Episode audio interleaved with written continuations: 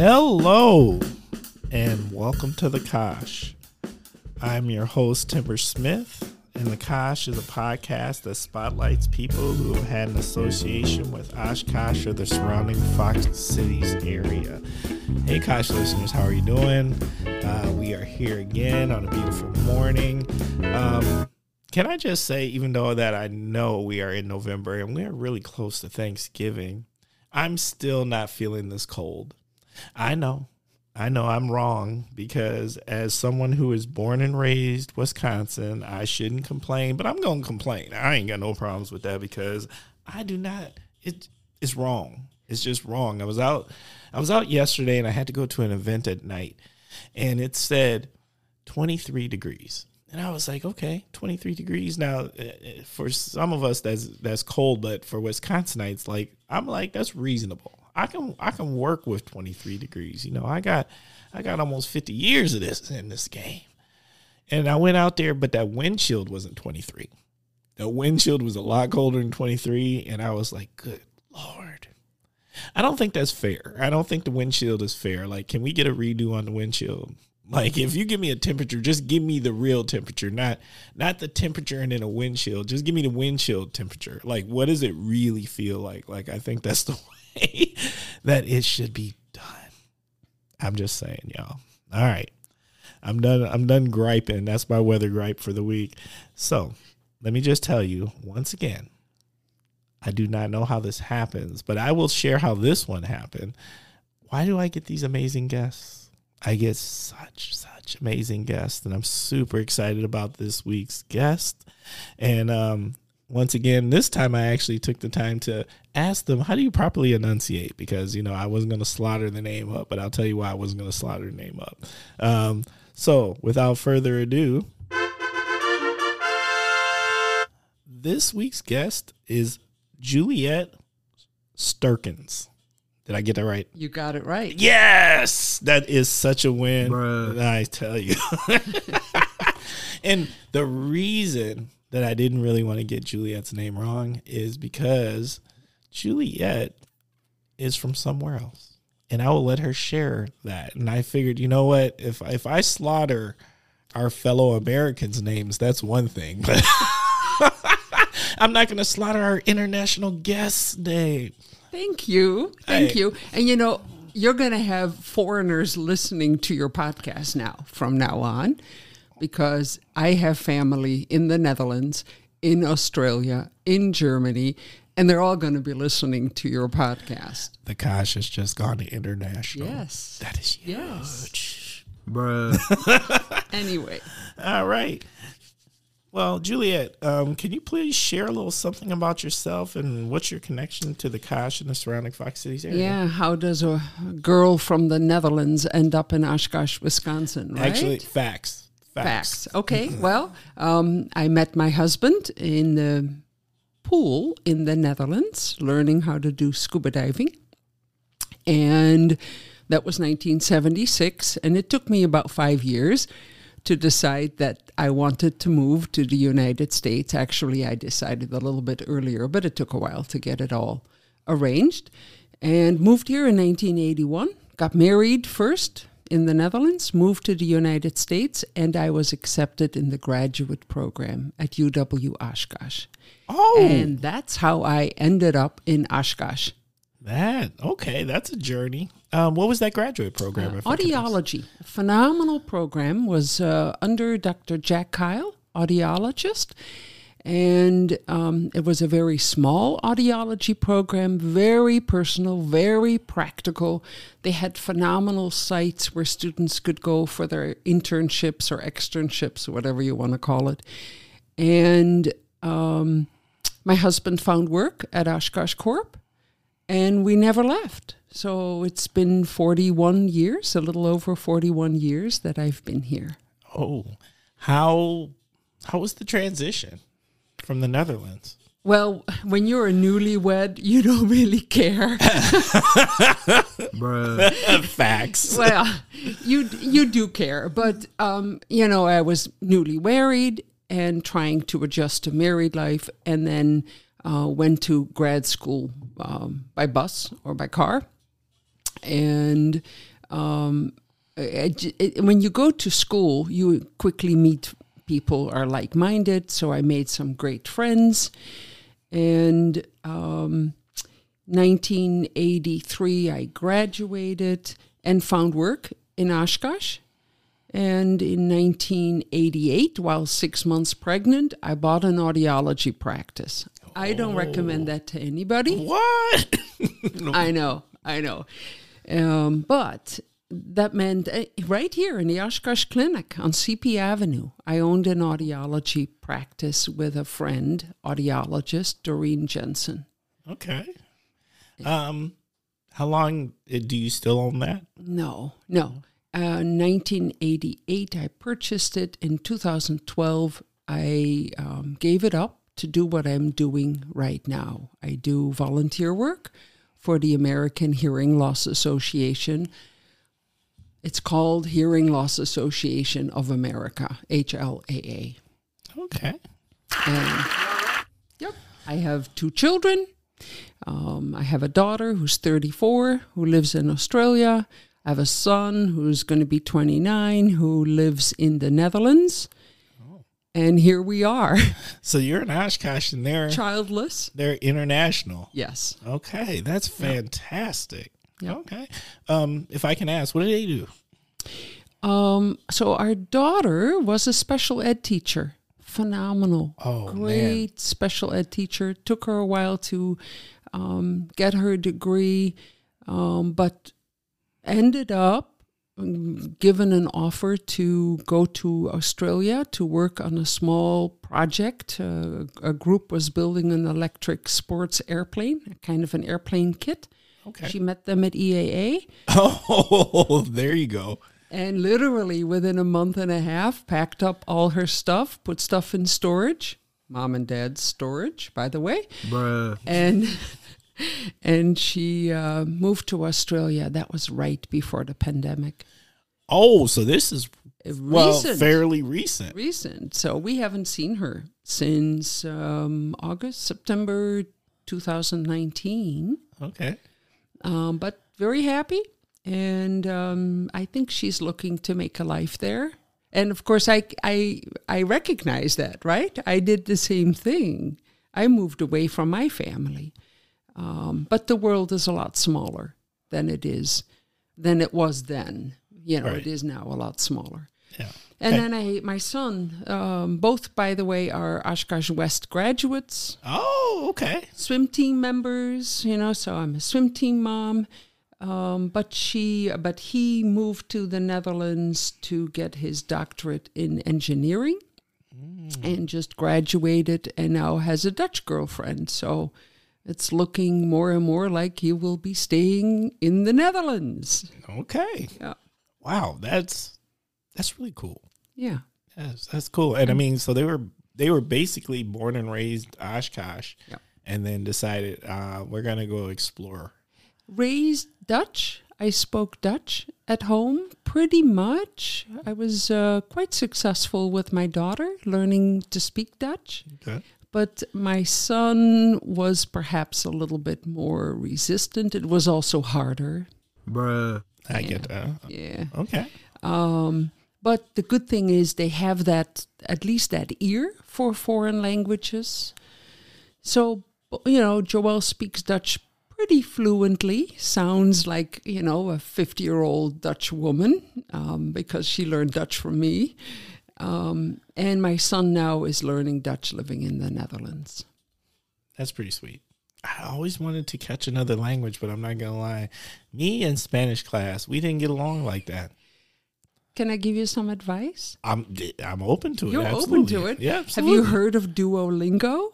No. I got the whole family doing lingo, doing doing Duolingo. It's a free app on your phone Okay. That you can learn a second language. And so my husband's studying Dutch, Joelle's studying Dutch, her boyfriend in Australia studying Dutch, and uh, my sisters are all refreshing their French and you know practicing Italian and Spanish.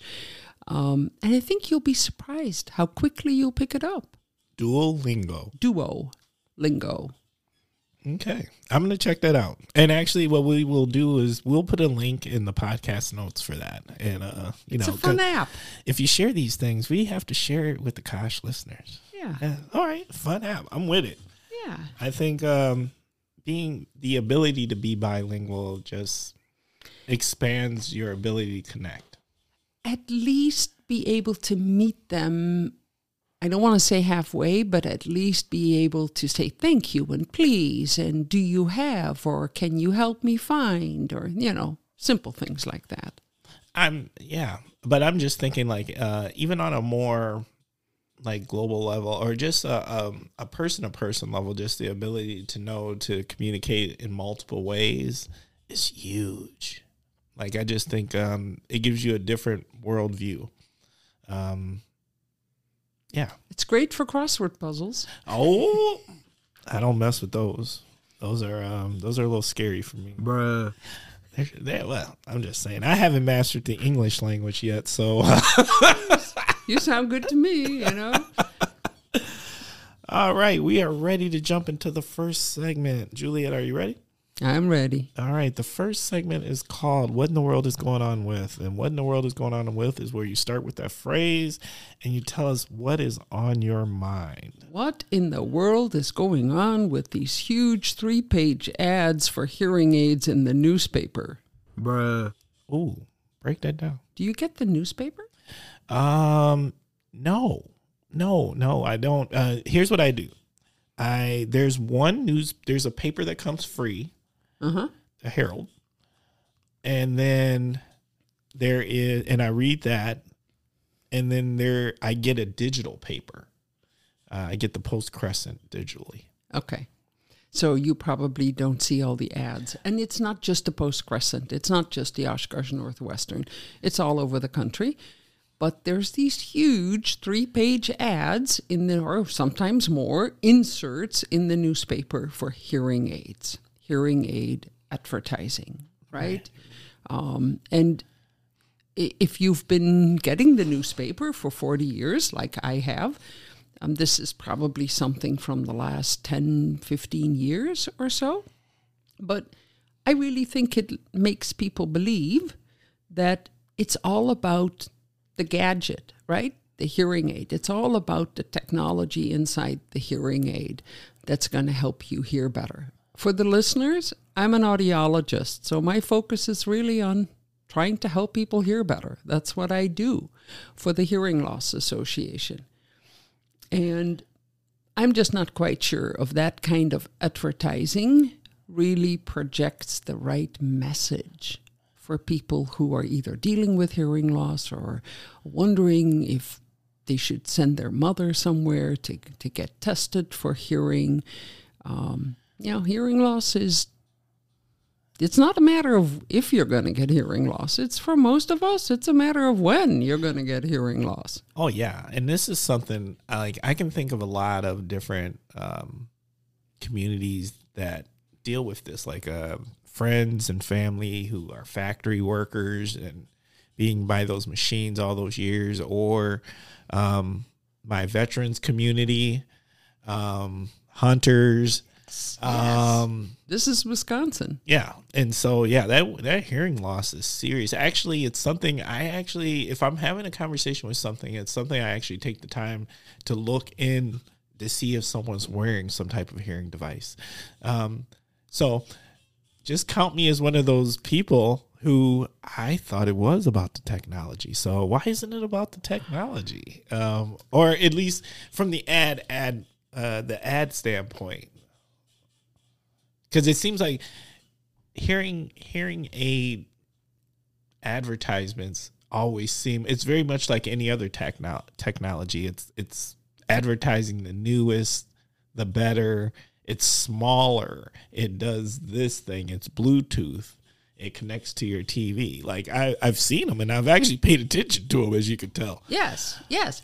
And there are some really nifty things that hearing aids can do. Um, but in reality, it's very much dependent on the ability of the person with hearing, uh, with the hearing loss. And no two hearing losses are alike. So there are people whose hearing loss is of the kind where basically it's making the sound softer, and a hearing aid is going to make that sound louder, making it easier for the person to hear.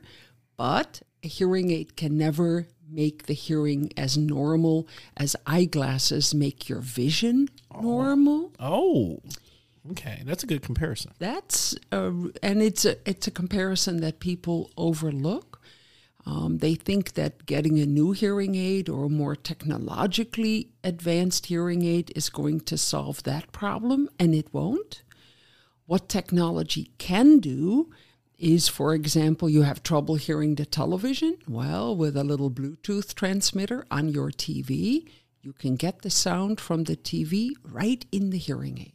Right. And that, of course, gives you really good clarity, really good understanding. Well, still won't make it the way it was when you were 25, but we'll make it a lot better. But if that person has hearing loss that is affecting their understanding, and in effect, their hearing sounds muffled. So their hearing sounds a little bit like this. I, for the listeners at home, I just put my hand in front of my mouth. It's not your radio that's having a problem.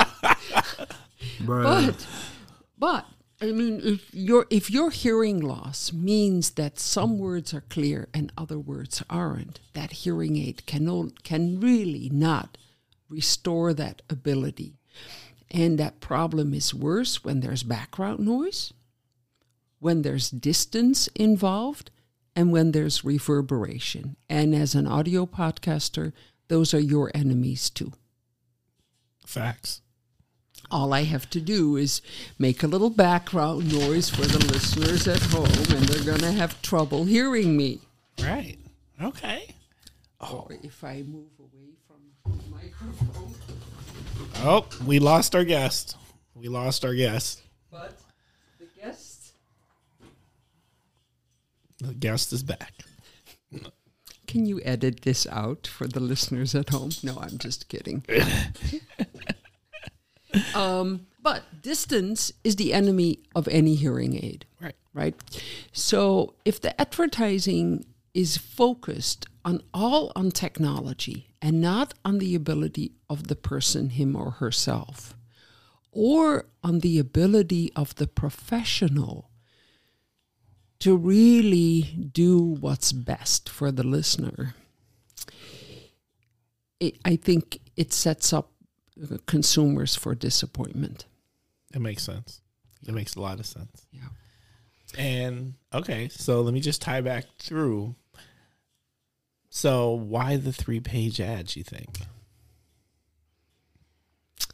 I don't know. I think maybe bigger is better. Um, you know, it draws attention. Um, Does it take three pages to to make somebody actually give it an opportunity for the new technology or hearing aids? it must, otherwise they wouldn't keep doing it. I would agree Right? with that.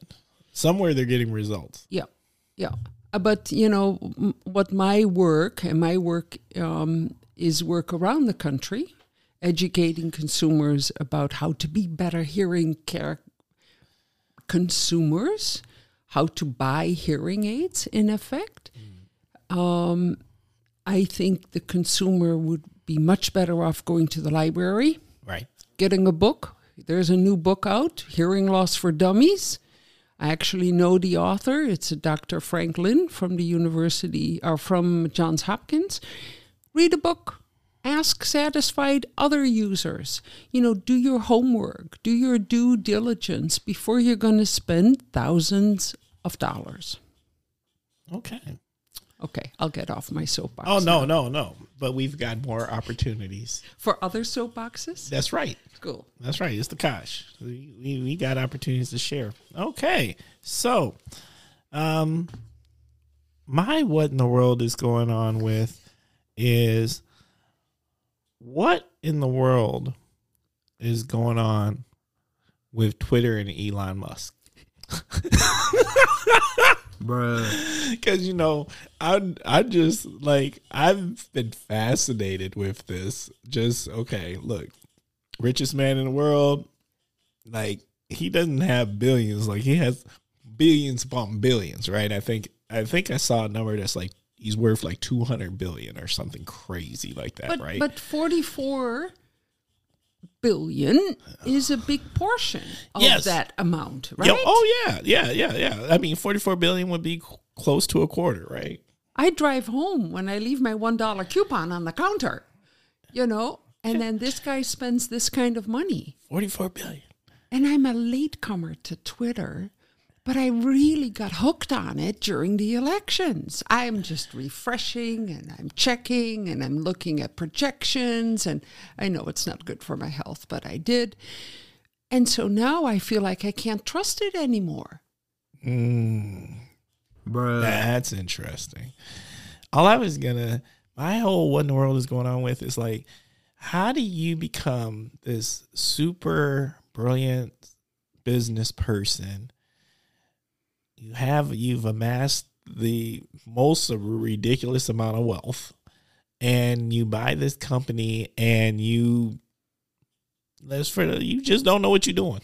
He has no clue. no clue right? And and and it's and here's the funny thing. You bought a company that is built on social media so every move you make is going to play out publicly on social media. And he's bold enough to make his own statements so then it's not even people gossiping about it like we can take his own quotes my favorite is you know you can talk about anything on twitter but me what is that Bruh. Yeah. Yeah. Democracy is great as long as you do what I want you to do. That's right. You know. So- my, my other one is like, how do you go to your how do you write a letter to your entire company and basically tell them, look, you're gonna have to start working 80 hours a week, or you take this three month severance package. Like, I'm sure the people that work at Twitter, they're like they're tech people. Tech people are always in demand right now. Like, did Elon Musk not look at the job market of the US right now? Like, people need people. I know. And- and, and especially with these skills. Right. What I'm just I'm so fascinated. Like at the end of the day, I'm sure it's going to come out fine eventually. Or is it? I don't know. Cuz I'm I think there's people ready to kind of jump the ship. There's something called Mastodon. I don't know if I'm pronouncing that right. Um, but I see some of the people I follow are, you know, saying, follow me over. Why don't you join me here? Let's try this out. yes. Um, It needs you know what? It must need a good competitor cuz that would change the landscape. yes. Um there's a all right, so I hate to admit this, but there's a dark side of me that kind of hopes that this drastically falls apart. And the reason I want to see that is because I want to see I want a situation where someone who's amassed that level of wealth does something so like because you know that they feel they can do anything yep. right? Like there's no, but I kind of am almost like I want to see the mistake made where it costs them, even though it's never going to change their lifestyle or hurt how they live, but to lose 40 billion will be a tale to be told for many. Like I just want to, I kind of just want to see it. It's called Schadenfreude. Oh, break that down. That's um, um, a German term. It's kind of making fun of other others people's misery. Yeah. And and I think we all, not maybe not all, but many of us like the idea that um, he's going to lose that kind of money, and um, these other people are going to find different organizations where they will be able to share their ideas and their um, communication, where they can communicate freely. Yeah, I'm not cheering for like the people that work for Twitter to lose their jobs or anything like that by no. means. And I'm I'm not. I what I am saying though is it it to me it's this lesson um, of someone who may feel like they can't be taught lessons anymore, and not like I know Elon Musk. So I'm I'm just saying this broadly because it just seems like for someone who already owns big businesses everything about all of these moves, I don't think he looked at Twitter as another business or that it was going to be a different time type of business because this business is built on people, People and trust. And- Who do you right, trust in and- what they're saying? right? And interaction and Yep. communication Yep. and what it is. And so like no, that doesn't fit the model of building spaceships or or electric cars. Like you're you're dealing with people and people you I don't think you can uh, make the same business decisions when that is when that is who your consumer or actually what actually what your product is. Yeah, and my guess is the best people are leaving first or have already left. Oh yeah. The people who are left now are the ones who don't see a way out. And That- they can't carry this whole ship by themselves. That- you know, what- or steer it. What I read somewhere was the people who are really staying are the people who are stuck by visas. Right? They Yeah. they've got work visas and they they can't just- just, It's leave. very unfortunate. right. Yep. So, um, Twitter. Twitter. Okay. Yeah, that that one I and I am eager to see how it continues to play out. Kosh listeners, if you know something I don't know, if you got an opinion on this or if you think I'm wrong, please don't hesitate to reach out to us at askthekosh at gmail.com.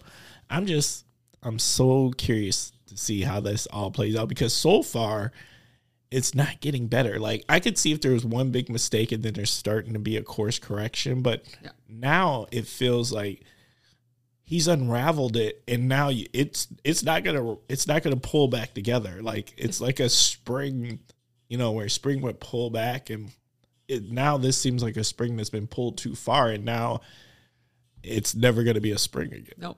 No. And the best people, if the best people have already left, how do you build this back up? you're not gonna get them back because you lost that trust Yep. Yep. so talent talent is particular all right ready for the next segment I'm ready. All right. Next segment is word associations. Uh, this is where I'm going to throw a word at you and you tell me what comes to mind. We might ask for a little background. All right. First word, our universal word, the word that connects us all food. Well, and this is where I'm not going to be maybe like many of your other podcast invitees, uh, invitees, however you say that word. I'm still Dutch. I don't always know how to pronounce each word. I'm not much for going out to eat. No? I am. I, re- I really like to cook. Oh, Oh, don't, I mean, don't get me wrong. I really like to eat. it's just that I really like to eat my own food. And so I love to do barbecue. Well, I have a husband who is a really good barbecuer. Um, I'm a recent Instant Pot fan. oh. Love the Instapot. Oh, me too. Me too. How can people live without an Instant Pot? Look, they won't once they have one. Exactly. And I, okay, so this is what happened. I'm doing lectures in Oregon, Eugene, Oregon. And as we are driving to different meetings and different events, I'm in the car with a woman who's a huge Instant Pot fan. Okay. And the other woman in the car is resisting. Oh. And I'm just kind of in the middle going, instant, what's an instant pot, right? Never seen it, never heard of it. And so every time we got back in the car, she would have another instant pot story. And after that week, a super busy week, I'm doing lectures, I'm doing all kinds of events, and I get home, and in front of my door is a big package. Oh. And I open it up, and it's an instant pot, a thank you instant pot from this friend in Eugene, Oregon. I'm going to have to cheer that on. That It's is just- fantastic. You know, and um, I've actually since sent an instant pot to my daughter in Australia because how can you live without an instant pot? Um, I make yogurt, I make beef brisket that is to die for. Facts. And um, I have, you know, I can maybe share a recipe in your um, podcast notes. Um, I do uh, Yeah, make that. great soups, love. I mean, but if you don't make yogurt in your instant pot, you haven't lived. Oh. I make it with like half and half and whole milk. Okay. It's just wonderful. I mean, for that reason alone, for yogurt alone, I would buy an instant pot now. So if the listeners are into yogurt, email me. I'll send you my yogurt recipe. Let me tell you, the, uh, me and the instant pot have had this beautiful relationship ever since multiple Christmases ago, and people know I am an Instapot guru. I do not play around with the Instapot. I am amazing at Instapotting. And actually, the whole thing started because my wife did not like me in the kitchen, and the Instapot is the one thing she will allow me to do because I can't make a mess in the Instapot because you cook everything in the Instapot. That's right. You know, I fry in the Instapot and then I stir it up in the Instapot and then I pressure cook it in the Instapot and I can serve it almost out of the Instapot, right? So, because of that, I became pretty good at this. So, I do soups in the Instapot, to various types of Chinese food. Um, if you do not know, if you don't know, I'm going to give you the secret. The secret is this website, and the website is called Press Your Luck. Pressure Your Luck Cooking.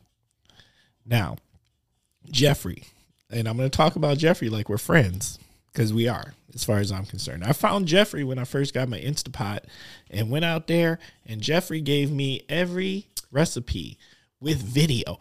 Now, it's different. Like, recipes in a book are nice, but at the end of the day, you're stuck with a lot of questions. At least I am, right? Because I want to do it right. And so I've got questions like, when you say cut this this way, what does that mean? What does it look like? Like, how small is that? How much is that? You know, with these videos, Jeffrey, Jeffrey made it easy. And I and I'm not gonna lie, I've probably made at least 20, 30, maybe even 40 like recipes from Jeffrey. Jeffrey is the man. www.pressureyourluckcooking.com. Press yep. Pressureyourluckcooking.com. I wrote it down. Oh yeah, we'll put that in the podcast notes also. So Ah, wonderful. I'm I'm right there with you as far as Bruh. being one of those Instapot advocates. Great. Uh, we're gonna talk. We're gonna talk now. That's a that's a whole offline Instapot conversation. Yes, yeah, I want to see your frying thing because I don't have the frying portion. Oh no no no! It's just Pot. you you have it. It's just the one button where you just put some Stir- oil in the bottom. Oh yeah, and- I, I use that. But there is some type of top you can buy Yes. that has a heating element. I don't have that, I and don't I don't know if it's worth buying or not. And I was hoping that you were going to show me. Oh no no no! But I I know exactly what you're talking about, and what I did instead was I bought the other Instapot device. There's another one. It's Oh. a whole standalone. And you have room for this in your kitchen? No, of course I don't. they sit under the cabinets. I pull them out when they need. The Instapot doesn't even sit out when it's supposed to sit No, out. But no. you know, it's one of those things. But once again, It's a have thing. You got to have thing. yes. Yep. Okay. Love Yep. that. In Dutch, we call that a hebbeding. You got to have it. Yes. All right. I'm I'm gonna learn I'm learning Dutch today, y'all. Cocktails or beer? See, I'm going to be different again. Oh well, you know. I really prefer a nice, full-bodied red wine. Um, and th- the reason is I'm a cheap drunk, meaning you know one glass and I'm basically under the table, and my husband will um, agree with that. And so if I spill, if I use up all my alcohol in that first drink, then I don't get to drink anything else during dinner. So, but but I was just in Peru. Other story. We won't go there. But I learned how to drink piscos. what is it? And it's pisco. It's some alcoholic drink from Chile and Peru. Um, lime juice, egg white, and sugar. Oh, I mean, come on. You know, and they shake it up so when you get it in your glass, it has a little white foam, like it almost looks like beer, little thinner head, yellowish drink, and it's delicious. there's a place here, right around the corner, that makes. Piscos. Well, they don't call it that. Actually, I think it's a they they form it in a type of old fashioned slash whiskey drink, but it has the egg whites and the foam and some sugar. Right over here at kidding. who is becoming my new church at Jensen's. At Jensen's. At Jensen's? Oh, I'll have to go try it out. See You if it's might- as good as the one that I had in Peru. Well, it's probably a little different, but what I'm going to say is, um, as a person of as a Wisconsinite, if we don't do anything well, we do cocktails well. I'm just saying. Bruh. Okay, um, concert. I'm one of these annoying people who wants to go to a concert and know all the words to the songs that are being sung. Bruh. I What? know. Well, I, I restrain myself, but so probably the most magical concert that I attended was maybe three or four weeks after 9 11 with Barry Manilow in Milwaukee. Oh, And it was just awesome. Um, well, I think, you know, after 9 11, we felt like we were all in this together. We were all affected. Um, the whole world reacted to what happened in our uh, country um, with all these airplanes. And Barry Manilow felt that in the concert, and, and he kind of brought in some American music. He had people sing along. It was just really awesome. And I got to sing along. and you got to know, sing along. And so I got to sing along. and it fed right into the part that you enjoy. Yes. But I have another story about a concert. Um, I saw Paul McCartney in concert in Milwaukee Bruh. maybe 20 years ago or so. Um, and, and that's when, I mean, it's history, right? You're, you know, I grew up in the Netherlands just at the tail end of the Beatles in the 60s when I came of age and became aware of music. And um, seeing Paul McCartney in concert was absolutely awesome. But I wasn't going to go to a concert and not wear earplugs because, you know, I had earplugs in my purse and it was loud. It was incredibly loud. So I wore these earplugs. They're called musicians' earplugs. And you can either have them custom made or you can have uh, kind of one size fits most earplugs, but they're good. And what's good about them is they they lower the level of the sound, but they don't distort it. They don't just roll off um, all the high frequencies. The, the sound stays brilliant, stays clear. It's just quieter. So we've been watching Paul McCartney now for an hour, an hour and a half, and my husband thought, boy, I just don't think that the crowd is enthusiastic enough for this concert. We think it's awesome. and so he pulled out one of his earplugs and it was like, whoa, the crowd was right there. But these earplugs, of course, taper that crowd noise as well. Um, that brings me to a topic that I think is important. I think people ought to take care of their ears. Be aware that they should protect their ears. Going to a concert where if you come home and your ears are still ringing when you're in bed, you've overdone it. It's been too loud. If you're mowing the lawn, if you're sighting in your rifle, I mean, all these things that involve noise has an accumulative effect on your ears. Right. Um, where do you get these types of? I got them, of course, at conferences. I go to audiology conferences. Um, but if you Google musicians' earplugs, they pop right up on the web. A company called Etymotic Research sells them. They're called ER10s or ER15s or ER20s. Um, the Are they- higher the number, the more protection there is. And if you're a musician, I mean, you ought to have custom made earplugs and you go to an audiologist and order them right Are, there. are they um are they affordable? So the musician earplugs, I'm going to say probably for a pair around 20 bucks, Oh, I something think that like that. I think that falls into affordable. Yeah, that's an affordable range. Custom earplugs, that's a different matter. Right. So custom earplugs, you're probably looking at seventy-five to ninety dollars per ear mold. They have to be custom made for your ear, and then the filter, another could be another 25, 30 bucks. So yeah, you're talking about you know an investment of probably close to two hundred dollars. But Your hearing is invaluable. It's a heck of a lot cheaper than buying hearing aids. You know, Oh. if you think of it that way. Yes, Yeah. If you think of it that So, way. and and it's definitely lots of studies are showing kids have hearing loss, teenagers have hearing loss already, and the problem is you don't notice it until it's too late, right? Until the damage has been done, um, until you age and you start to depend more and more on your ability to hear and discriminate speech because that ability decreases as we get older. All right, I'm gonna I'm gonna Okay. s- I'm gonna say this now, but I I don't I want us to cover it later. Okay. So I want us to cover headphones and particularly earbuds because earbuds right now, you know, everybody's got a pair of Bluetooth earbuds, right? And so I feel like that should be part of this conversation somewhere, right? So I'm not going to say ask for it right now, Okay. But maybe can we cover it somewhere in topic of the week? We'll cover it there. All right. Um streaming. streaming. I'm doing two. I'm streaming Attorney Woo. It's a Korean series, Okay.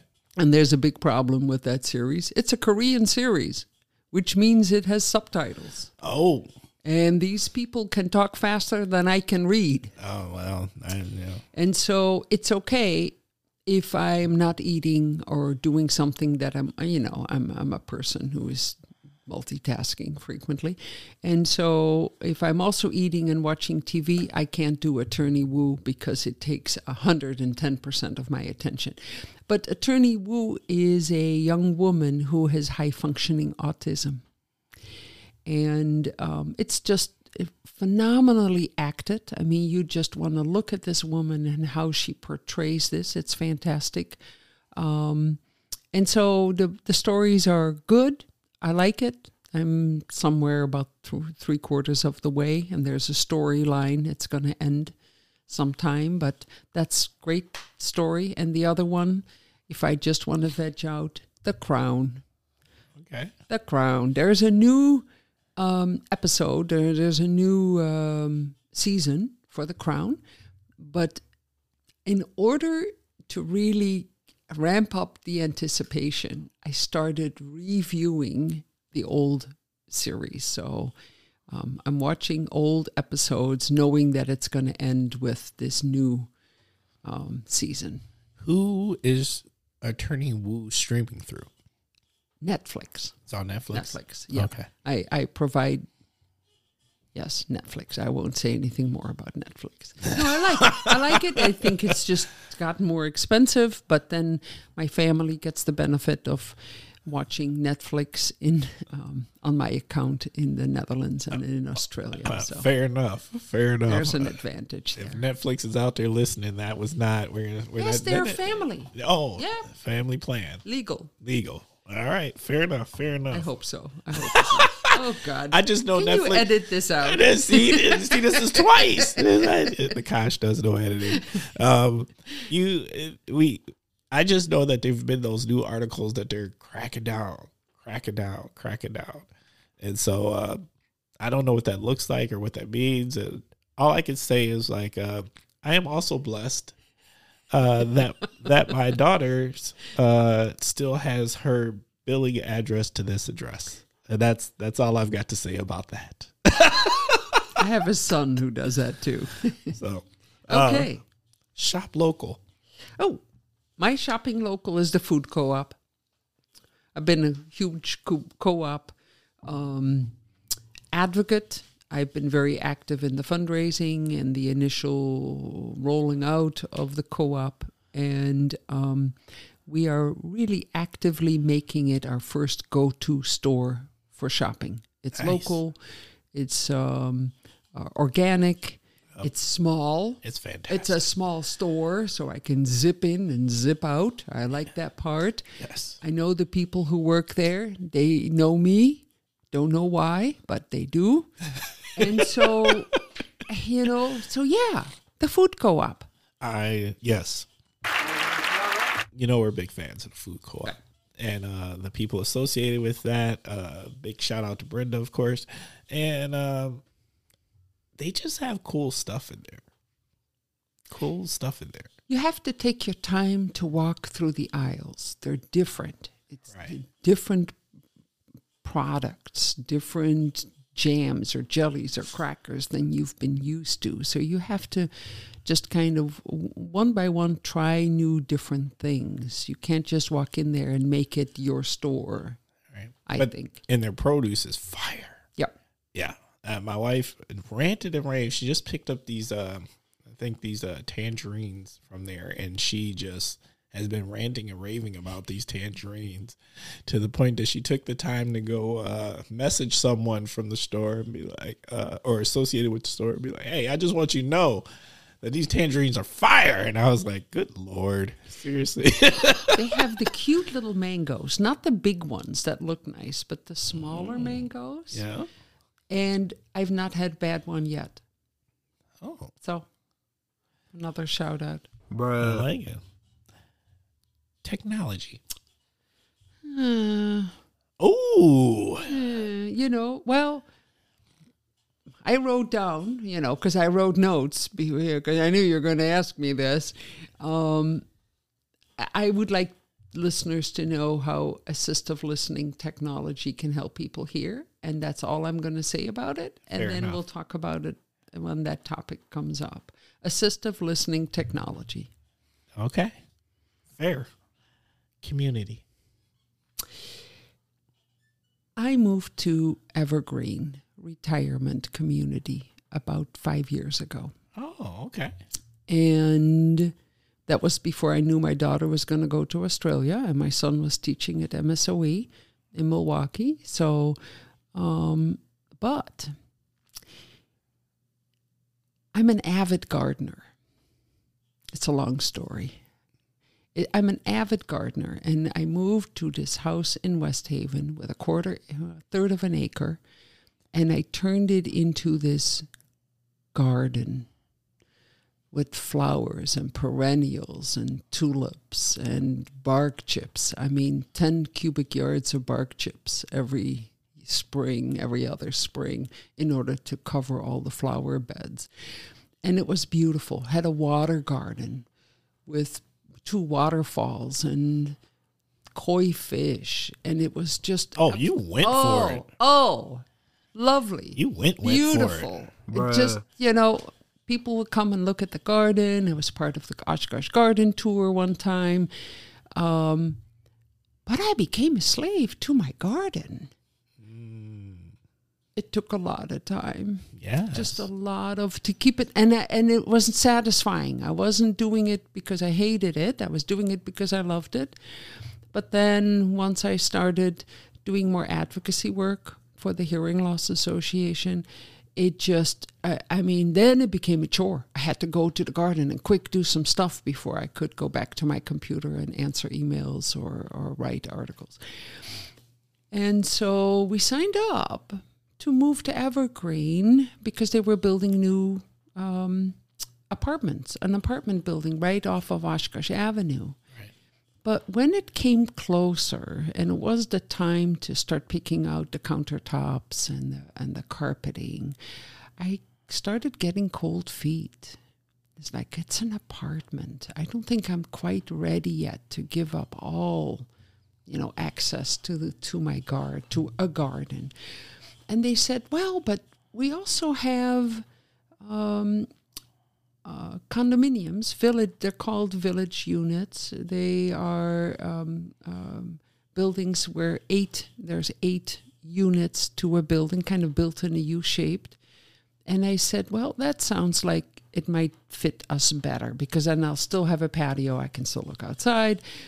Anyway, to make a long story short, my name came up about four years before they said it was. They said it would take about four or five years before my name would come up to the top of the list.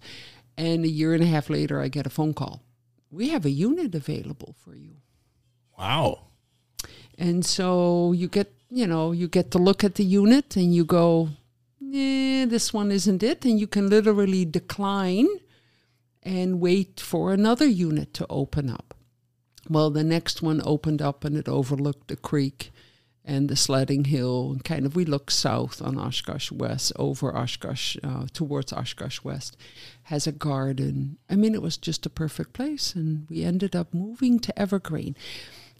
And why am I bringing that up under the word community? Because you're you you are getting this little stare in your eyes look at this Oh, very moment. no, no, Where's she no. going with this? No, hey, look, you I'm, asked community. all I do is I go along for the ride. Okay.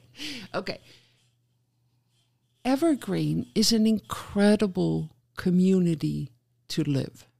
Mm. It's just, um, it's so much more than I thought it would be. I thought it would be convenient living, no snow shoveling, not having to mow the grass, but I can still do a little landscaping around my deck, you know, my patio.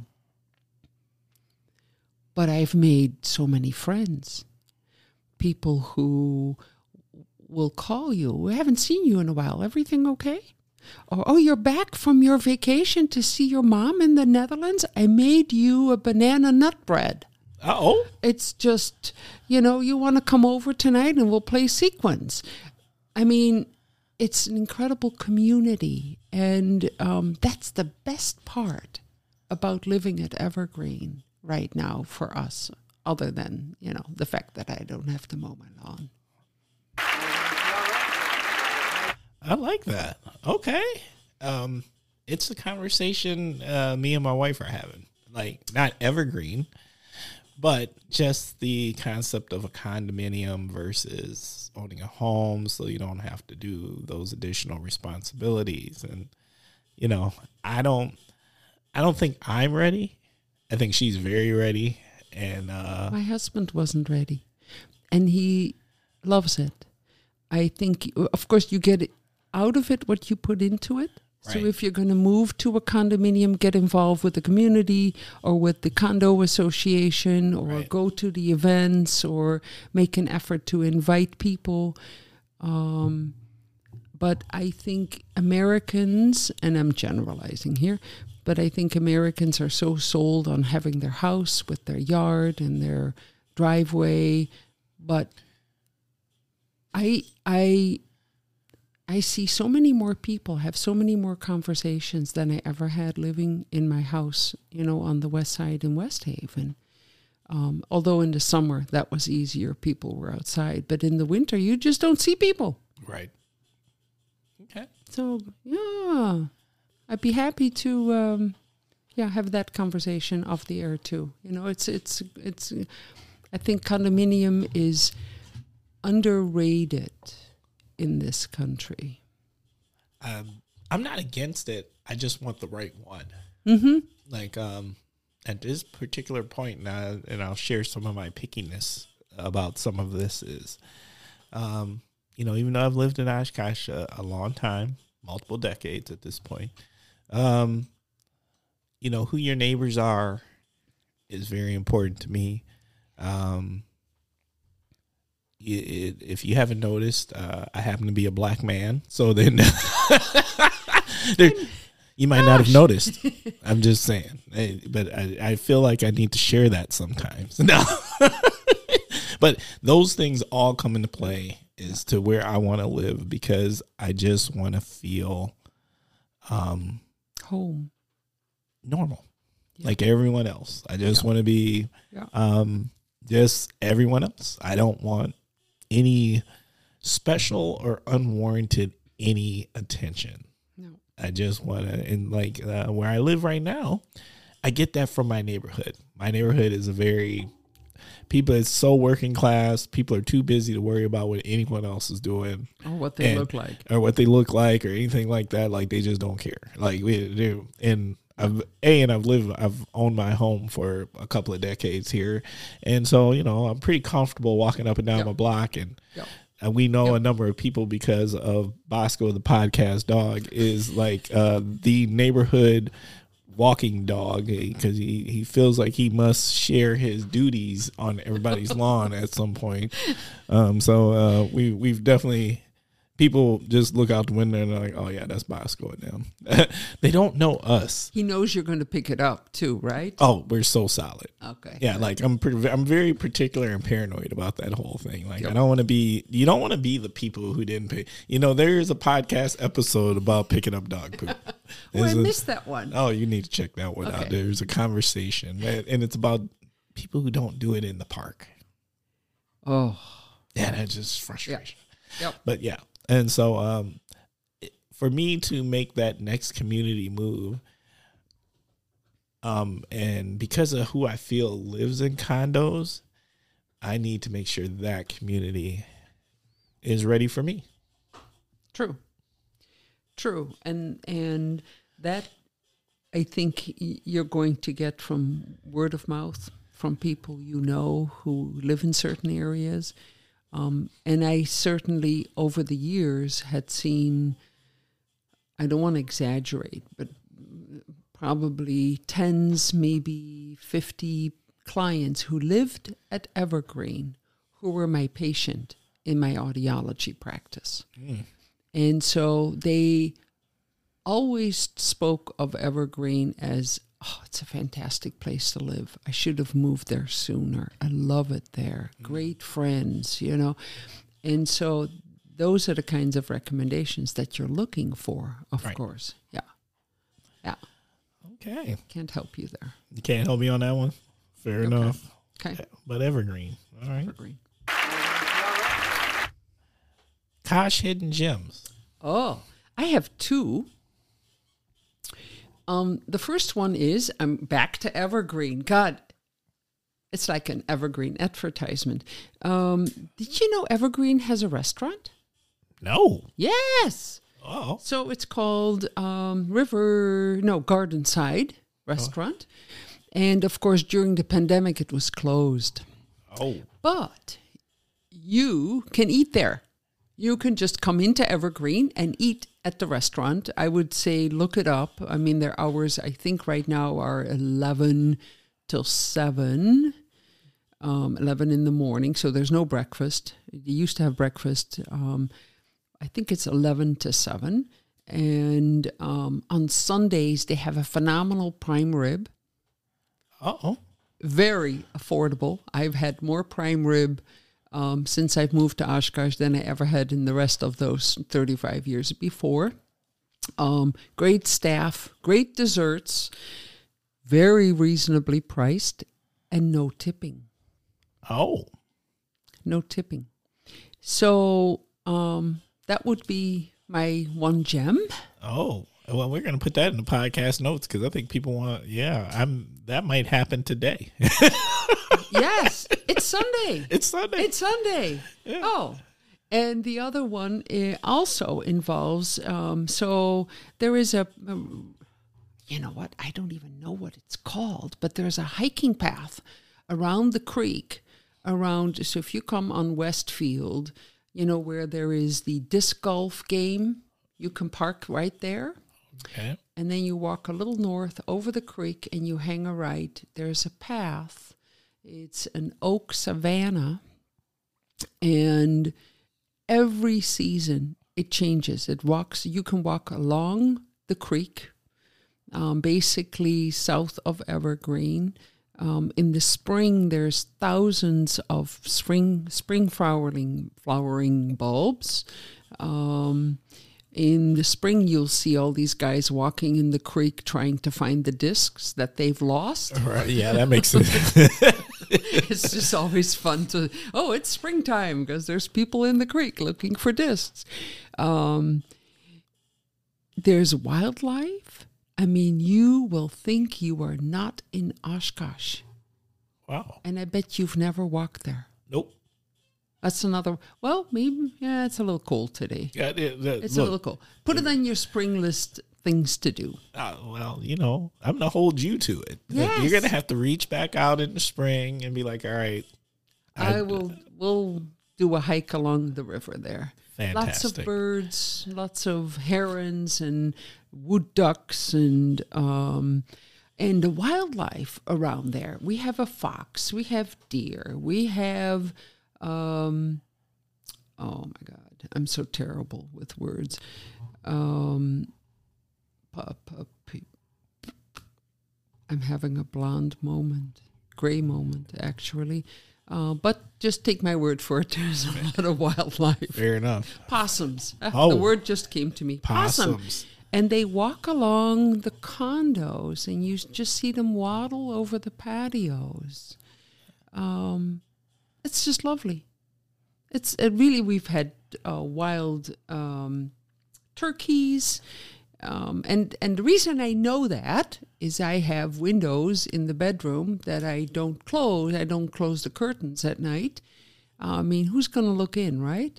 It's kind of a wooded area but I see all the wildlife come by. I don't sleep well. That's also the reason I listen to your podcasts. Oh. I like that. Yes. Okay. Yes. I'll take Uh, that. and I will admit sometimes they put me to sleep, but it's a good thing. It's because it's such Bruh. a no, no. It's it's conversation, yeah. but enough that I it lets my mind wander, and then then I And just then you but then I start it up again the next night where I left off. hey, you know what? I get that because that's actually how I listen to things. Like, um, they, if especially later in the day, I I'm in it until I'm not, and then I crash, and then I come Yep. back and I finish it like the next day. I do too. So that's exactly how I listen to. So Yeah. I love that. yeah. What's- so those are my two gems. All right, what's the Kosh need? I think, and, uh, and, and coming from a person who doesn't own a dog, but I think that Kosh needs more dog parks. Oh, I mean, I just pity all these dogs who have to be walked on leashes. I mean, that's because I moved here from the Netherlands and we have a fair amount, believe it or not, open space where dogs can walk. Maybe dogs are better behaved in the Netherlands. I don't know. But I just think you ought to be able to walk with your dog not on a leash and just have him stay with you. wow. Or that- her. I I think that is a training component. Um, and I like the concept, except for I'm going to tell you right now, there's no way I'm walking Bosco the podcast dog without a leash because his little old naughty self follows his nose. He is that dude. He his nose, him and that nose, and yeah, like I feel like Bosco secretly has some beagle in him because he just once that nose is going, You can't stop him. can't stop him. He's following the nose. He's following Well, the nose. that and, dog park is not for Bosco. and he gets spooked. Like loud noises. Like uh like right now during hunting season and you hear the pop pops and stuff. Like he Yeah. he's not a Yeah. like so I, what I'm gonna say is he's got really good hearing and a really good nose. And those things keep him from being uh, able to not be on a leash. Not not be on a leash. Right. Because because Okay. without it, he'd be ghost. He'd Yep. be like, Got it. But there's plenty of dogs that are well behaved. you got that right. And um, I just I think it's just something that Oshkosh could benefit from. Maybe on the west side. There's nothing on the west side for dog owners to walk their dogs kind of out in the open. Yeah. Um, yeah. I mean, uh, there's only one dog park that I'm aware of. Yeah. The one at um Yep. at, at the county park. Yep. All right. I like that. So how about you? You have any things that the Kosh needs? Um, what I will say is the things that I think the Kosh needs are things that I think the Kosh is already working on. Cool. Yeah. I think um we've got good planners and good vision right now and the direction of things uh, things that are getting built, housing and um the the redesign and upgrades being done um in the downtown district, uh, the new businesses being open, the area across um, heading into South Main. Um, I just think there's a lot of good stuff happening. So what I will say is before I say what we need, I'm going to see what we're going to finish doing. Cool. All right. Cool. Um, Naughty slash Heroes Corner. This is your opportunity to nominate something, someone. It doesn't have to be a person. It could be an organization. It could be a thing. It could be a scenario. What do you have? Heroes? Well, there is a small group of people in the Appleton area, but I happen to be on the board. It's a small foundation called HEAR in the Fox Cities. And that small organization helps fund hearing aids for children who fall outside of the insurance or Medicaid cracks. Oh, I love this. It's awesome. It's awesome. And I think we have now funded hearing aids for 25 or 26 children. Um, frequently, these are kids where the parents may have insurance, but their deductible is very high. Right. They have no insurance. We just got a request two days ago for a little girl with one sided hearing loss, and there is an option to correct that for a child with a hearing device. And that device costs $2,700. These are recent Bruh. immigrants. There's just no way that these parents can afford this. And then our group steps in Oh my God, that's so fantastic. it is awesome. It's awesome. And these kids, if you Google HEAR in the Fox Cities or on Facebook, um, the parents give permission to share photographs of these kids. So you see the kids with their hearing aids. They get to choose their own colors. They're blue, they're Packer green with yellow ear molds. And yeah, I'm, I'm rolling my eyes here for the listener. Um, but I mean, it's just awesome. And this small group, um, we do a music event. Um, Life is meant to be heard um, with oh, another word finding problem. Anyway, we've done a couple. We skipped it last year just because of the pandemic and trying to pull this together. But um, I'm sure this summer we're going to have another event and um, we do a little fundraiser. We do a little silent auction. Um, we have musicians from Appleton who come and uh, provide music free of charge. The kids show up with their hearing aids. The parents help out. I mean, it's just it's a small community, and what we all uh, share is our love for helping kids hear or parents, you know, being grateful for the support that they've gotten from us. If somebody wants to support this organization, how they how can they go about doing that? Because Um, I I think this is probably you say it's small, but we know there's a lot of people out there, and so Yeah. um, what I have found is somebody who works in Appleton and works with a lot of nonprofits is a lot of times people just don't know what they don't know. No. Right. So like how do we learn more or and or let's say somebody wants to support it. Maybe we have a Kosh listener out there that's like, oh my God, yes. this is something I want to support or I want to fund a hearing aid for a child. Um, HEAR in the Fox Cities, if you Google HEAR in the Fox Cities, we have a small website. I think there's a donate button right on the website. Um, um, and otherwise, they can contact me. Uh, we'll put my email in the Podcast notes, and yeah. the podcast notes, and I'm happy to uh, to facilitate this. Okay, and we'll also make sure that we put this website in the podcast notes too. Cool, All right. very cool. All right. Okay.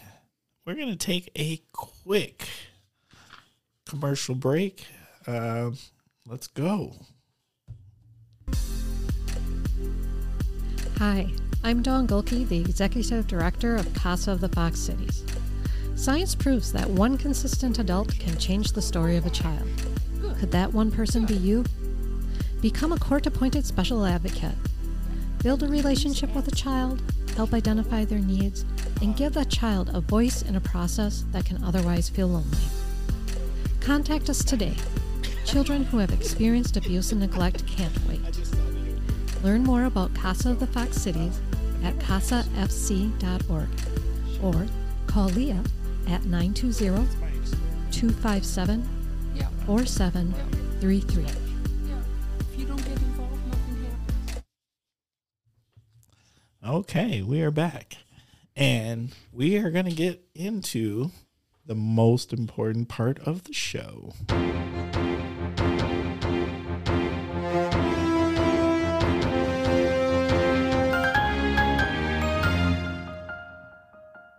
Every time. I don't care. Every time we play it, it just feels fantastic. I does. don't know. It just does. It gets you ready, right? You get geeked about, hey, it's the it's time for topic of the week. And once again, uh, Kosh listeners, the topic of the week is always well, usually.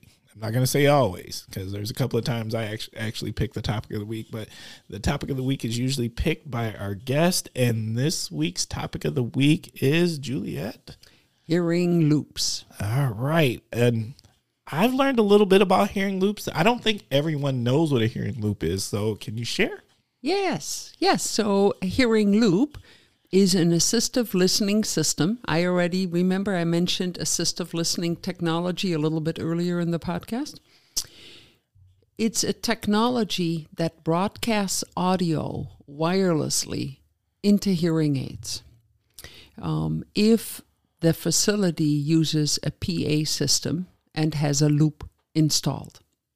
So, um, and just to kind of for the listener give this an, uh, maybe an explanation, um, a hearing loop is a wire that gets installed either in the floor uh, or in the ceiling of a room, and it gets fed the audio from the PA, from the microphone. So if there's a microphone on the stage or on the lectern or on the podium, that audio doesn't only go to the PA system, to the speakers, but also goes to a hearing loop amplifier. And that amplifier pushes a current through the wire. And that in turn creates changes in the magnetic field that a very small antenna inside a hearing aid can pick up wirelessly. So you can be anywhere in the room, anywhere in the house of worship, anywhere in the performing arts center, and turn that feature on in your hearing aid. You either need a hearing aid or a headphone listening device, and you can hear the audio as if you are this close to the microphone um, on the podium or on the lectern or of the Broadway singers that they're wearing on the stage. I I learned about it um, when I was at UW Oshkosh because I know um, some of the new spaces when I was at UW Oshkosh they had put in the ability for hearing loops. I think in some of the uh, the big ballroom. Uh, I don't know if it's at the Culver Center, but It is. maybe okay. It is. Yeah. I was gonna assume that they probably, since that's newer too, uh, that they probably included it there. And I know that uh, it's technology that at City Hall in Appleton that has now also been included there in its remodeling process. Yeah, it's um, it it involves installing wiring, and of course that's a lot easier done during construction, during remodeling, when you're getting new carpeting. Um, but it can also be fairly easy. St. Mary's here in Oshkosh has a loop, and rather than the loop being laid out in the sanctuary, it is uh, installed against the ceiling of the basement.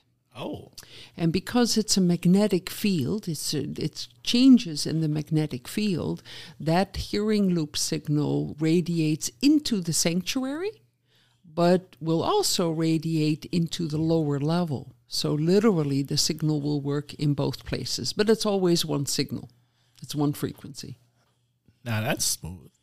Um, who else around here has uh, taken the time to do these? Well, the good news is uh, there was only one um, house of worship. It was the Unitarian Church in Appleton that had had a loop for probably 35, 40 years. Oh, oh, so this is a new technology. Oh, no, no. It's been around for 50, 60 years. Wow, Okay. that's that's interesting. And what's, well, and so is your wine glass. You know, it's been around for a few centuries, still works. Um, but a hearing loop, uh, so let me back up. In this country, we have a law, the Americans with Disabilities Act, the ADA, and that law, in effect, mandates um, accessibility in public places. Um, Correct. and that means for people in wheelchairs. That's everybody understands that it should be a wheelchair ramp or it should be a, um, a a curb cut, right, in order to be able to move around in a city. Um, and it may be braille signs on a door, or it might be the light switch at the right height so that somebody who is in a wheelchair is able to reach it. But for people who are hard of hearing, accessibility is done through assistive listening systems. So wherever a facility uses a PA system, it's mandated that an assistive listening system be installed. And for years, we've let audio engineers make those decisions. So, an audio engineer um, who is installing a PA system in a big library meeting room um, in, used to install an FM system, and an FM system will broadcast a signal into the room. But now you got to go to the service desk to pick up a listening device with headphones. Right. And those devices have to be maintained. Um, the batteries have to be charged or replaced. Um, they have to kept, be kept clean. I mean, you know, essentially you're putting something on your ears that somebody else has had on his ears. Right. And um, in, in reality, these systems weren't used much. Theaters used infrared systems, um, not FM systems. Um, but about 12, 13 years ago, well, and let me back up. These systems were already in use in the schools for the deaf and the hard of hearing in the Netherlands when I was doing my student teaching in the late 70s. Wow. They- so, so all the kids in the hard of hearing classroom, the teacher would say, "I'm going to talk. You know, turn your hearing aid to telecoil. You need what is called a T-coil or a telecoil in your hearing aid, and telecoils have been in hearing aids for 40 years, 50 years, if not longer. And if you switch your hearing aid to the T-coil mode, you can now pick up what's coming through the loop." and um, in in Oshkosh, um, and I had a, pr- also a practice in Neenah. Um, I tried my darndest to get my clients who come. So, because hearing aids don't give you normal hearing, Right. we already talked about that. To overcome these shortcomings, assistive listening systems can help you hear better in places where hearing aids are unable to deliver. And that means going to the PAC and going to the service desk and pick up a listening device or going to the library and asking for a headphone set. Well, you know what? My patients didn't do that. They didn't bother. Too much hassle, right? They've already spent money on hearing aids. They think hearing aids ought to do Everything. everything. For They- the hey, for the cost, I'm not I'm not mad at their thought process. No, no. And perhaps they weren't educated by the provider that these hearing aids are still going to have limitations. They find out in a hurry, but hearing aids have limitations. And so, to overcome these limitations, you need to use an assistive listening device. Well, if that involves going to a service desk, picking something up, sitting down, finding out the battery doesn't work, getting up, going back, saying, I want a different one, or this one cuts in and out, the headphones don't work. And so I tried. My patients wouldn't bother. I gave lectures. I did workshops, how to hear your best. And my patients would go, Oh, it's only an hour. It's okay. You know, I'm all right in church. It's, I'm, I'm, I'm all right. And in 2008, I heard that hearing loops were making a comeback. And I heard this from a college professor um, from Michigan at a lecture. And I'm sitting in the back of the room, Timber, and I'm just going, oh my God, that's the missing link, right? If I can make my patients hear in the places where they have the most trouble, and I make that one of their best places to hear, Right. they're going to love me to death. Oh, facts. They're going to Bruh. think that I've solved, I finally solved their problem. Yeah. They really came to me because they can't hear at St. Raph's. And when they got hearing aids, guess what? They still couldn't hear at St. Raph's. right. And so then that puts doubt. It, it's just, and then the hearing industry plays into this with all the advertising going. Uh, you know, you need a newer hearing aid. You need a more technologically advanced hearing aid. But in the end, it is not the hearing aid. It's this, the, the, the input, the clarity of the input that you can get into the hearing aid to hear your best. And that means with hearing aids, you're always going to hear better when people are closer than when they're further away. Right. And in a large facility, you must use assistive listening technology. For TV, you need to use a TV transmitter. And in the car, you can even use a little remote mic. I mean, I love that kind of technology. But you can't put a remote mic on your parish priest, you know, lapel. There's going to be 10 microphones hanging there. So the, the hearing loop allows anybody in a house of worship to turn their T coil on and hear as if they are inches away from the mouth of the presenter, of the presider. And I started advocating for loops late 2008 because you said how many loops are there in the in the Fox Valley. Um, believe it or not, the Fox Valley is the most looped area in the country. What? Bruh. Seriously? Yes. It's sad. In, in a way, it's sad because this ought to be everywhere, right? Right. Every bed, everywhere where people go to listen and where a PA system is in use, they ought to have a loop installed.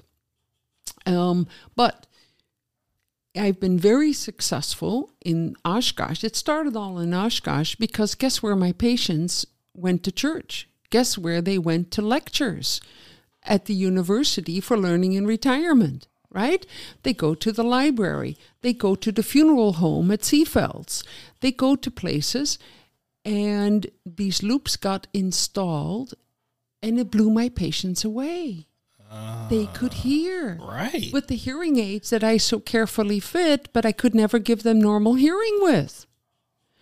And so, you know, my personality, you've probably already figured this out. I don't want to just to talk about the Instant Pot. I want to teach you how to use the Instant Pot. I want you to become an evangelist like I am, right?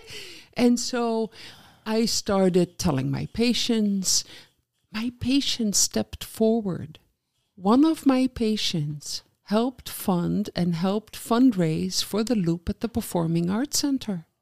It was hmm. unbelievable the support that came from people who kind of complained about the high cost of hearing aids and then turned around and paid for a loop in their church.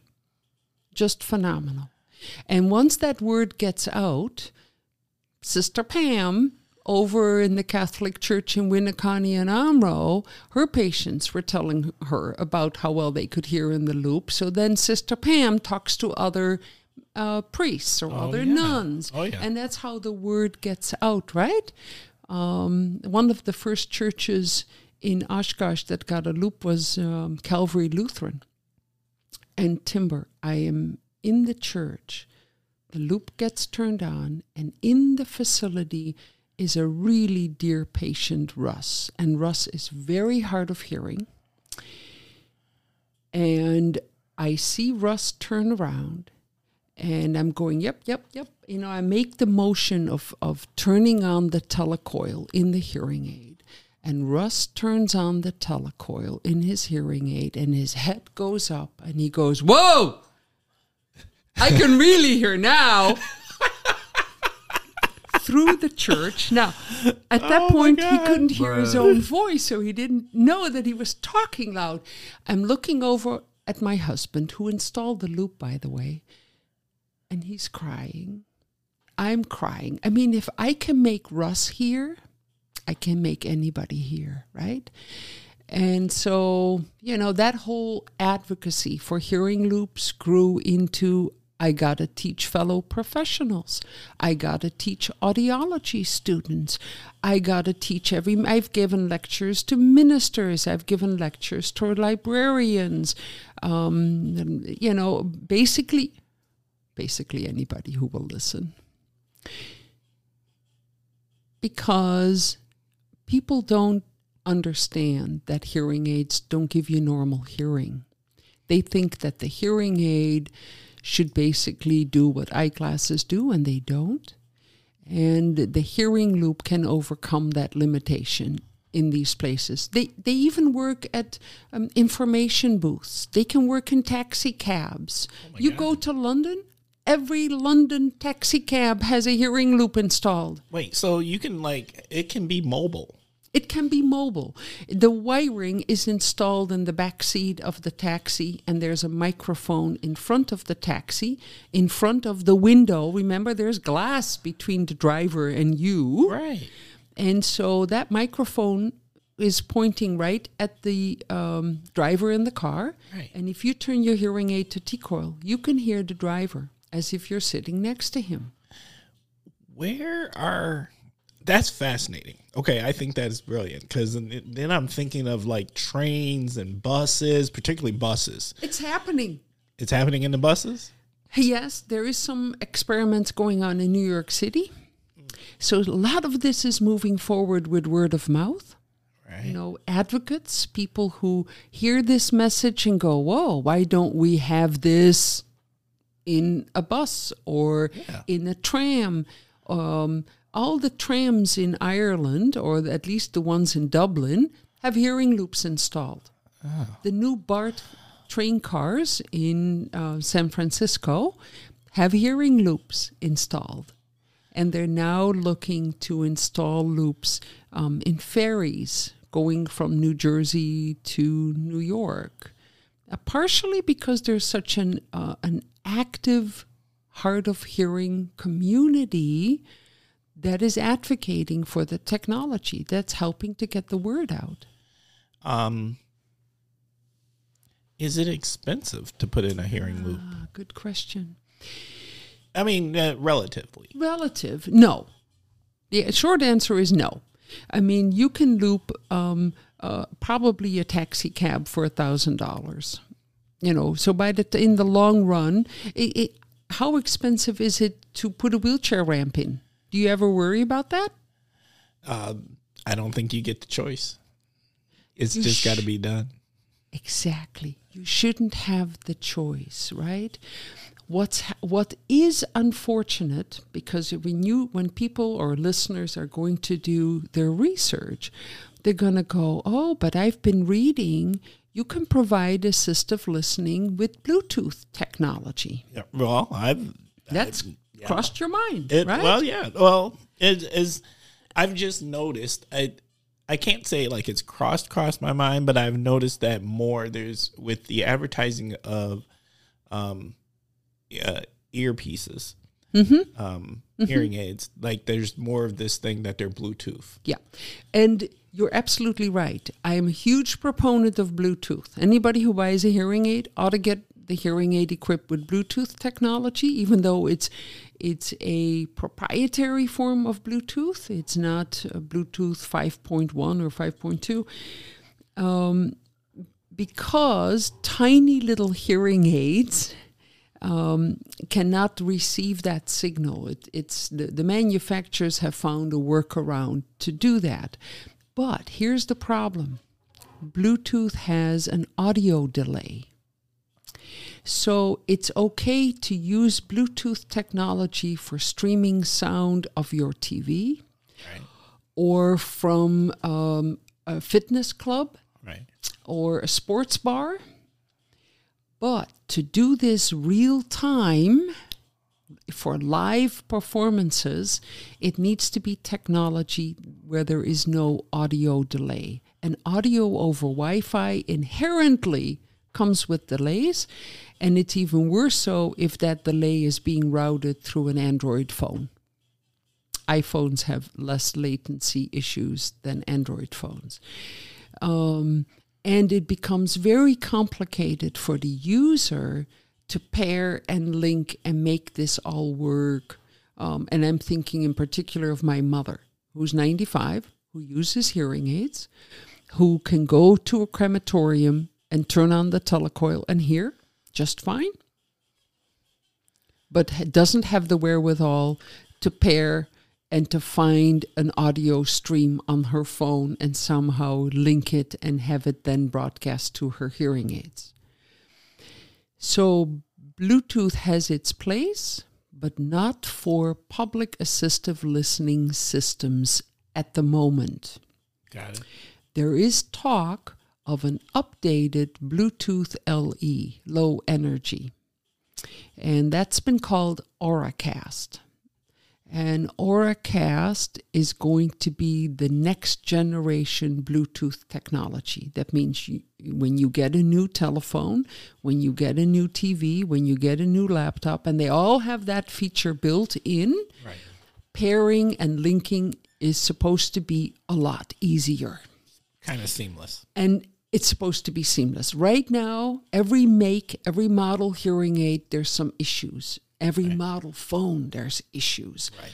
Talk to an audiologist who fits hearing aid, and they will tell you that dealing with smartphones and hearing aids has been difficult, to say the least. Let me ask this question. Um, so let's say you have a loved one who has hearing challenges, right? Yep.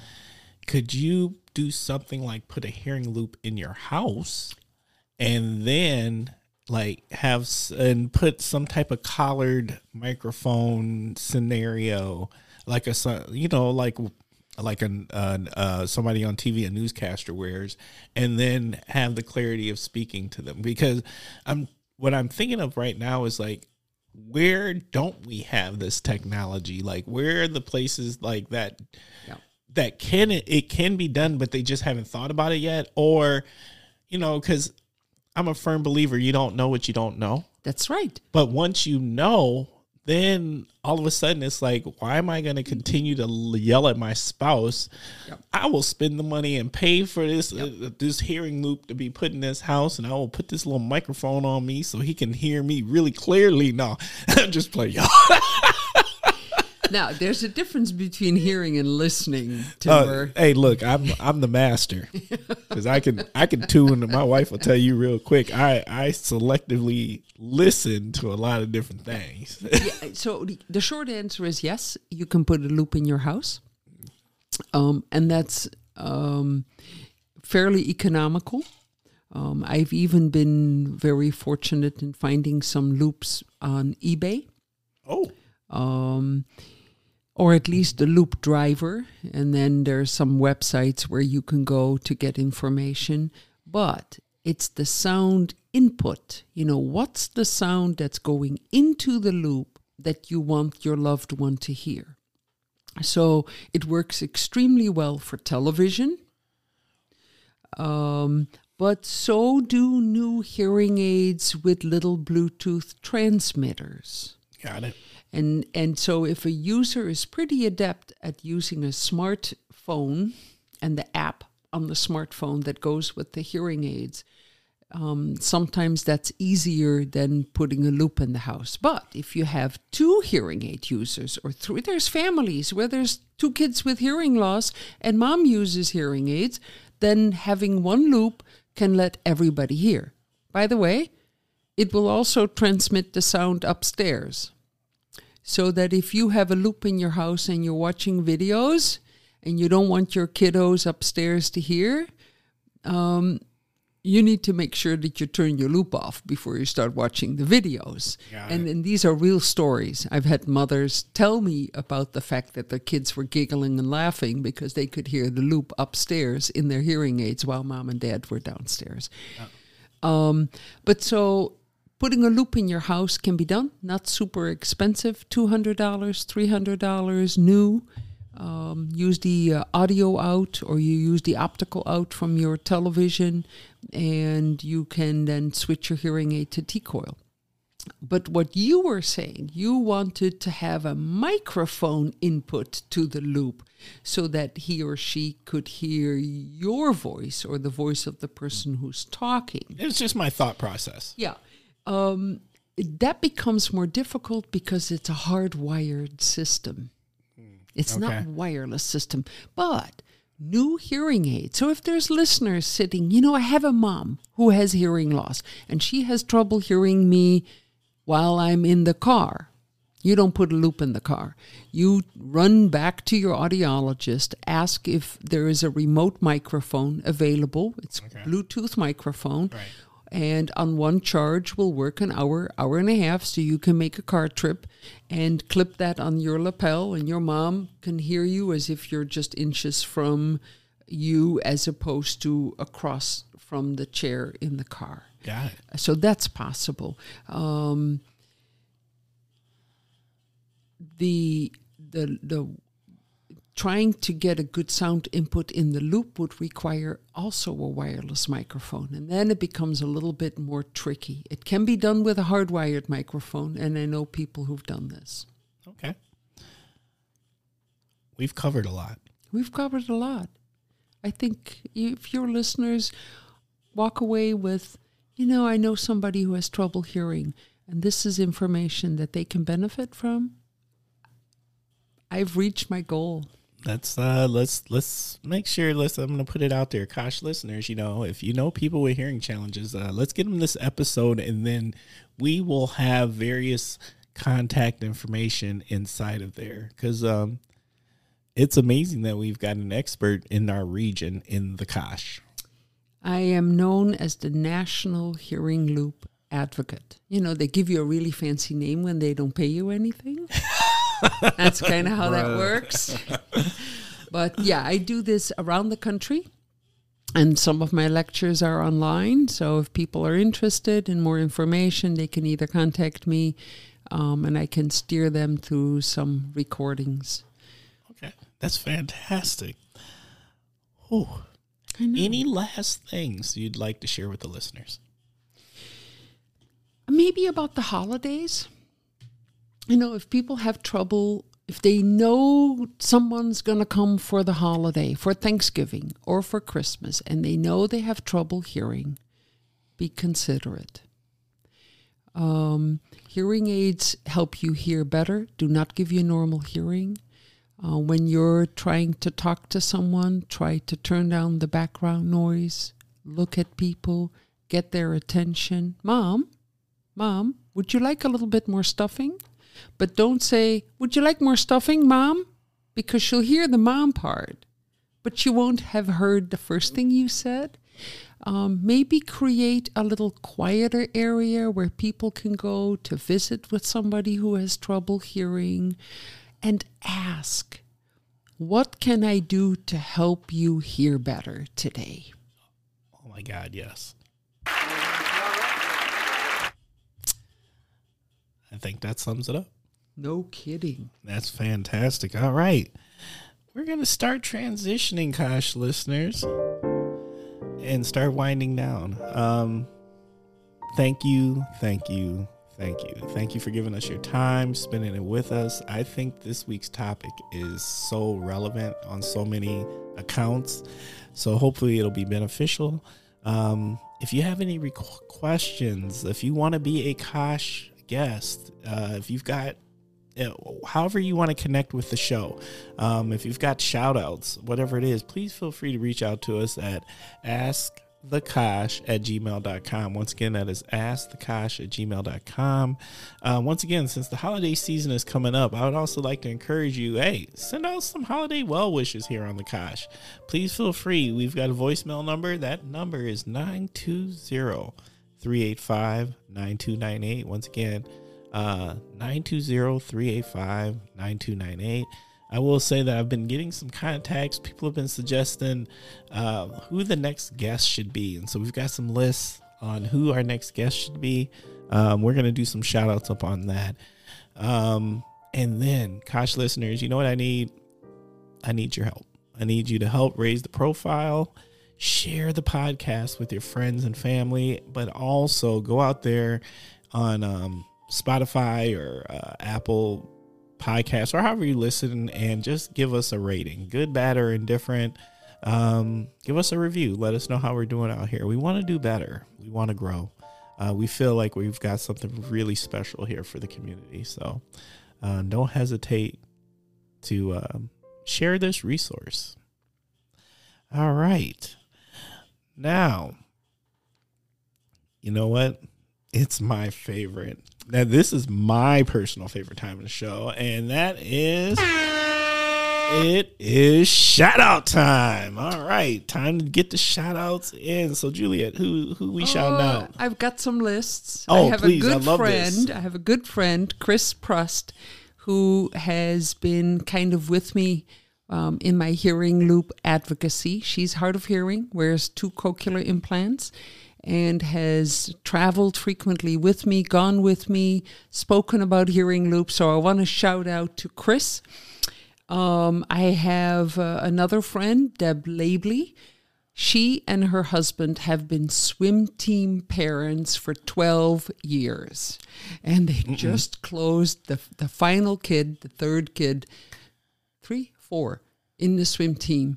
And um, I know what it takes to be a good swim parent the timing, the endless driving, the going to meets, the noise. Um, and that they've done this for 12 years is just terrific.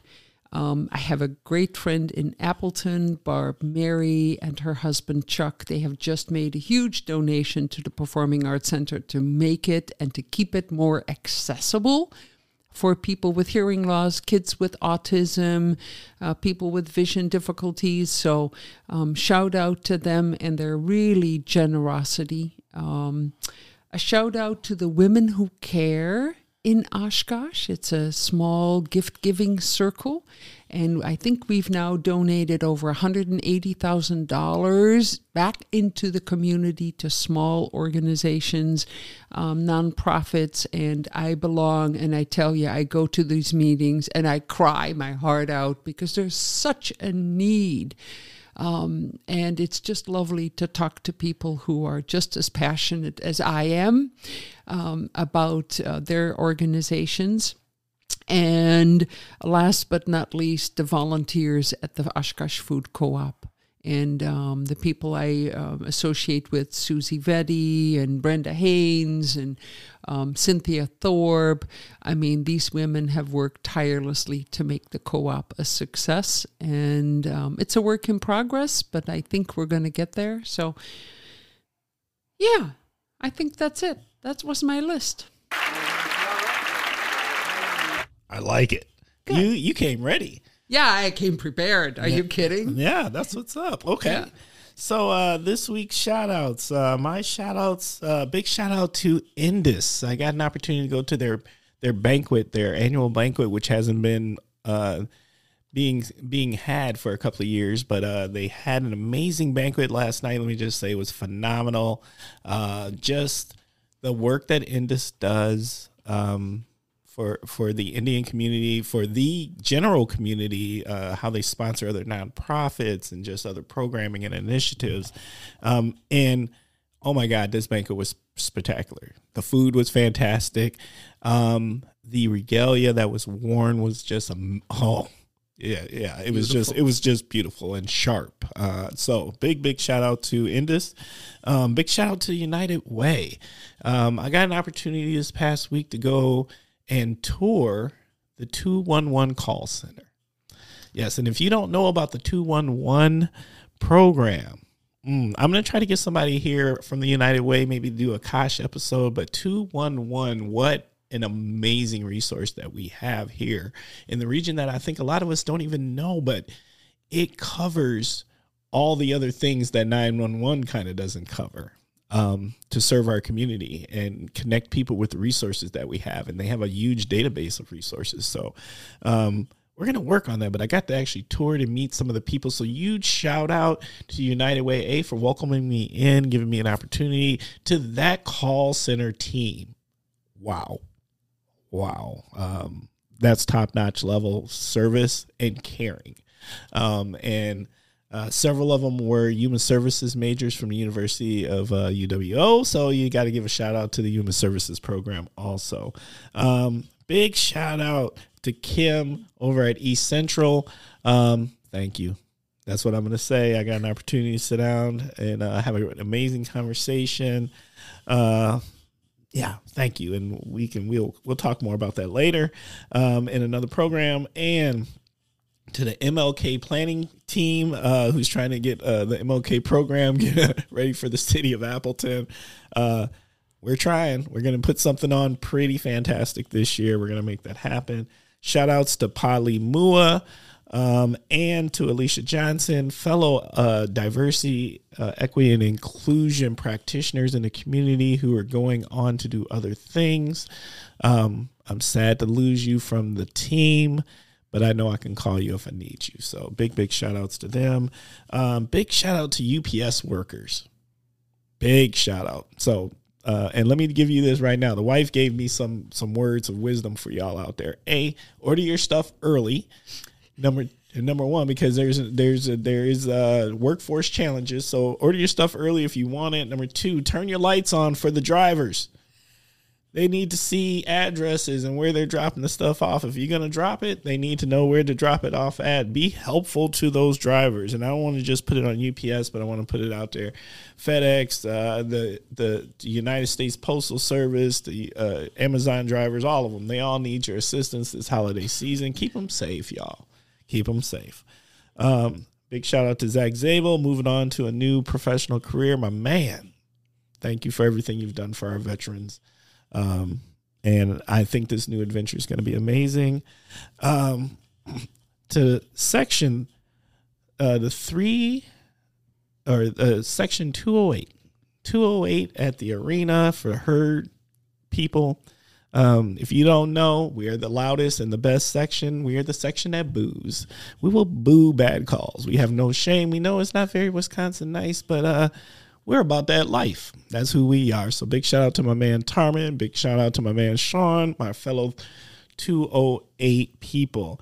And big shout outs to Sco Sassy and Mike Norton, former guests here on the Kosh, who have contacted me with their list of potential guests for future episodes.